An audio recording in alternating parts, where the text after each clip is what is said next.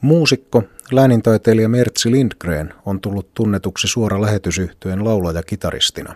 Hänet tunnetaan koulutuksen puolesta puhujana ja aktiivisuudestaan sosiaalisessa mediassa. Viime vuosina hänet on nähty usein televisiossa, hupailemassa putousohjelmassa, esiintymässä isoissa konserteissa, puhumassa romanien asian puolesta. Kuka siis on Mertsi Lindgren ja miten hänestä tuli se Mertsi, joka nyt tekee näyttävää uraa? Olen Jaakko Laakso, kuuntelette Romano Mirits-ohjelmaa. Mertsi Lindgren vietti varhaislapsuutensa Pihtiputaalla. Minkälaisia muistoja hänelle nousee mieleen sieltä? Kyllä pelkästään lämpimiä muistoja on Pihtiputasta. Pihtipudas on tämmöinen sporttipitäjä.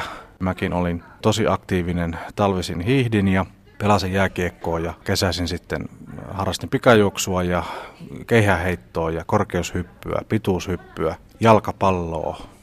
Jotenkin se pienen kyläidylli, niin se on niin jotenkin lämmintä. Aina alkaa vaan hymyilyttää, kun puhutaan edes pihtipotasta jossain. Miten koulu sujui? Olitko ahkera oppilas?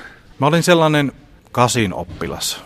Mä olin aika, aika villi ensimmäiset pari vuotta, mutta sitten tuli tietysti sitä rutiinia siihen koulunkäyntiinkin ja kyllä, se, kyllä mä sitten siellä joukon jatkeena olin. Mitä opiskelu on merkinnyt sinulle? Mä oon semmoisen elinikäisen oppimisen kannattaja. Jotenkin mulla opiskelut on aina seurannut sitä työtä.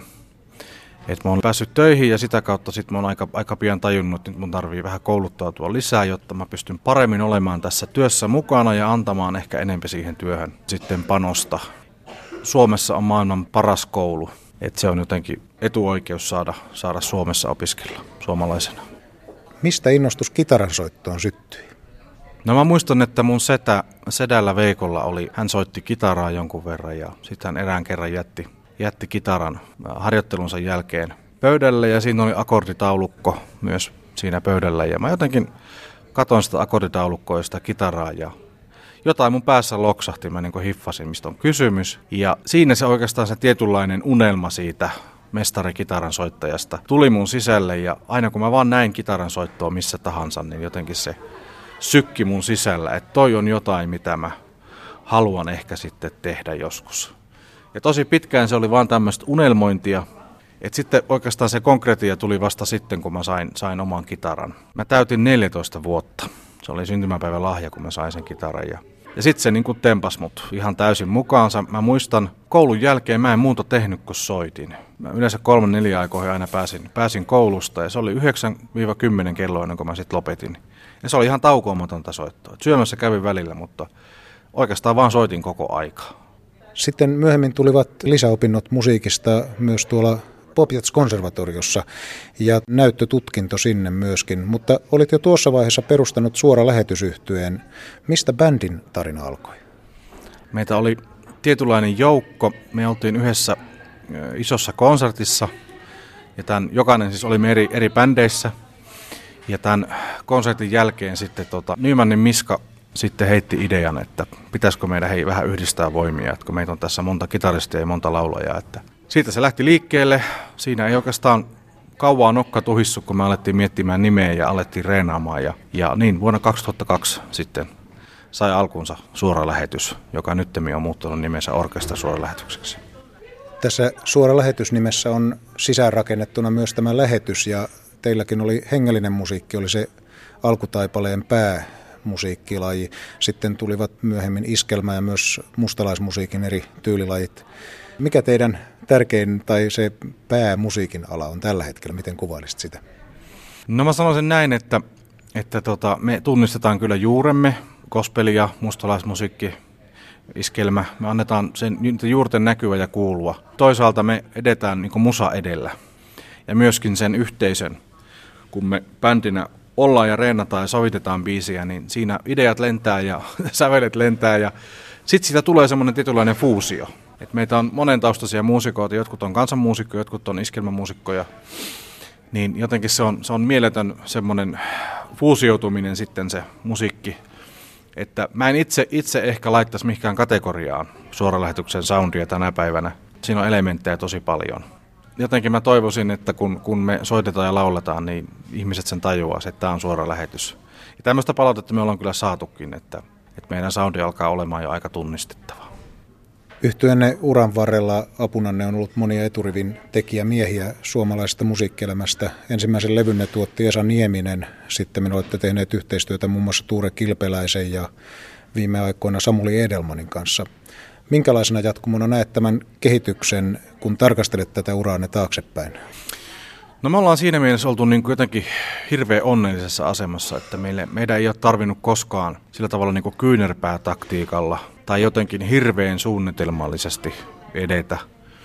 Et meillä on jotenkin ollut semmoinen periaate, että musiikki puhukoon puolestaan. Me ei niin kuin hirveästi pohdita, että mihin me seuraavaksi mennään, vaan me tehdään musiikkia ja sitten me katsotaan, paljon tavataan ihmisiä, jotkut sitten tulee samaan pöytään istumaan meidän kanssa ja siitä se yhteistyö sitten lähtee kohtaamisten kautta oikeastaan.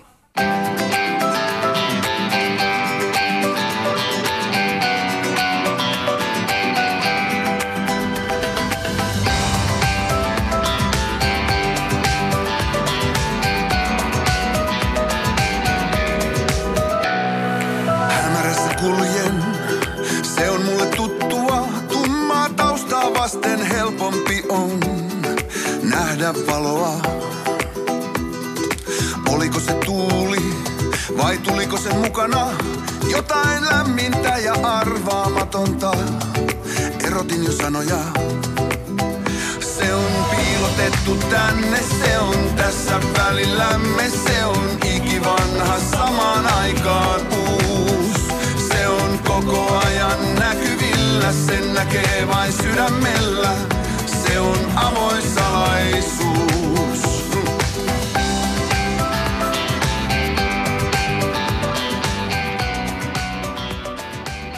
Näin siis muusikko Mertsi Lindgren.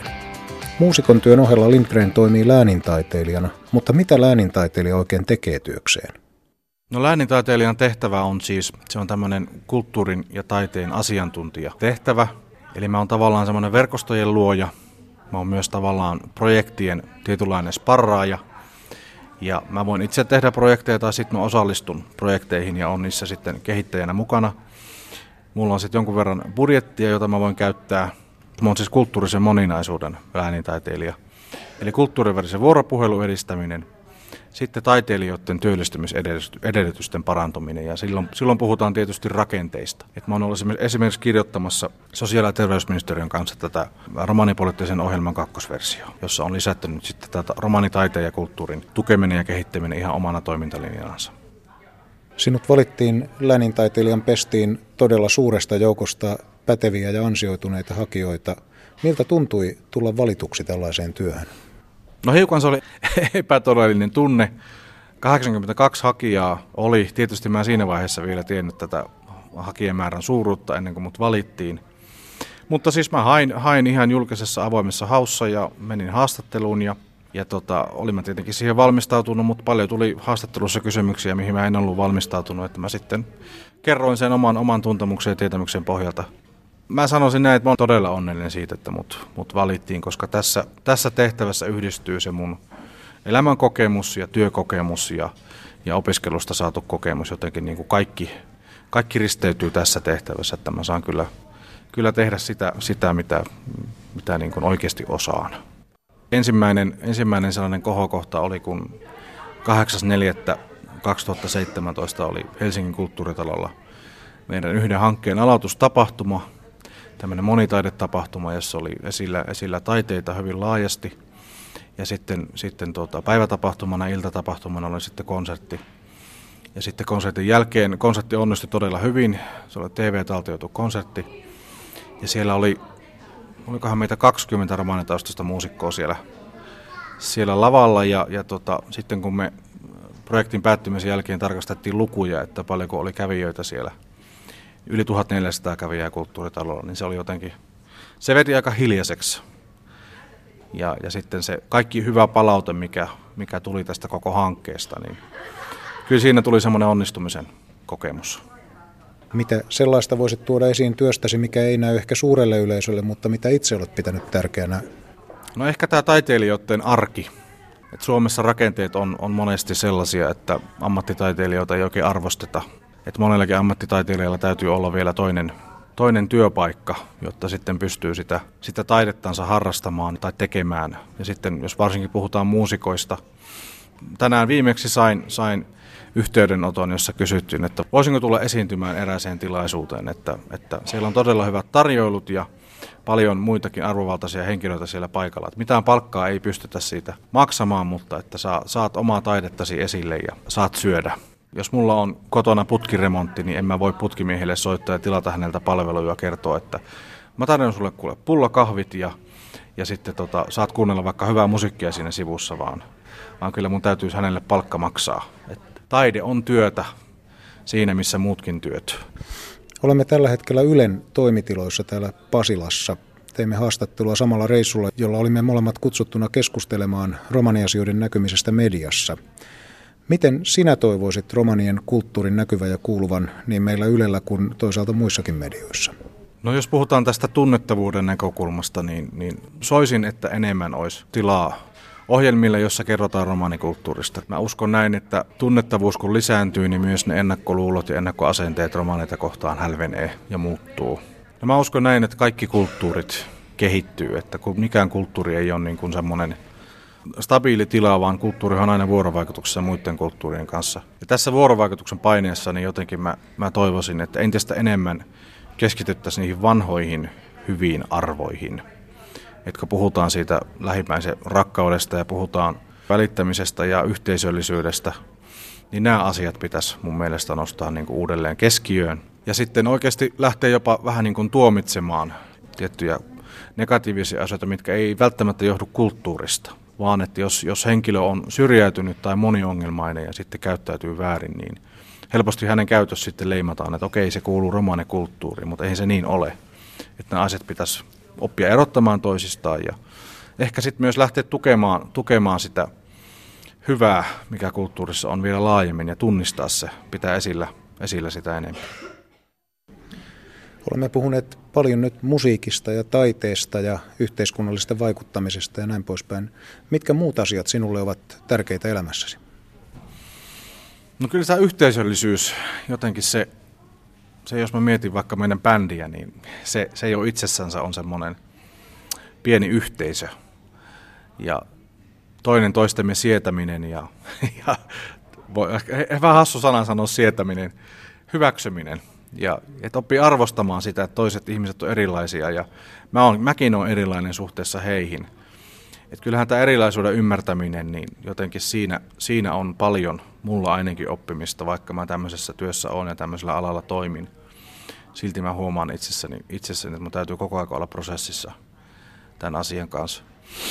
Et jotenkin tämmöiset tietynlainen elämän avoimuus, kun, kun valtaisi. Taas mä arvostan sitä, että ihminen on, olisi, olisi tietyllä tavalla utelias elämälle ja avoin erilaisuudelle. Ja, ja sitten tota, uskaltaisi olla oma itsensä. Se, se mun mielestä toisi Suomeen paljon sellaista, me ollaan vähän semmoisia hajuttomia ja mauttomia, me suomalaiset. Että me voitaisiin pikkasen oppia vaikka Jenkkilästä, että siellä jos ollaan hyviä jossain, niin se sanotaan ihan oikeasti. Jes, kiitos. Että jos sanotaan annetaan palautetta, niin ei vähäteltä sitäkään. No en mä tiedä. Ihan hyvin kai mä nyt lauloin. Että voisi sanoa ihan suoraan, että no kiitos, tuntui hyvältä. Mä tein hirveästi töitä.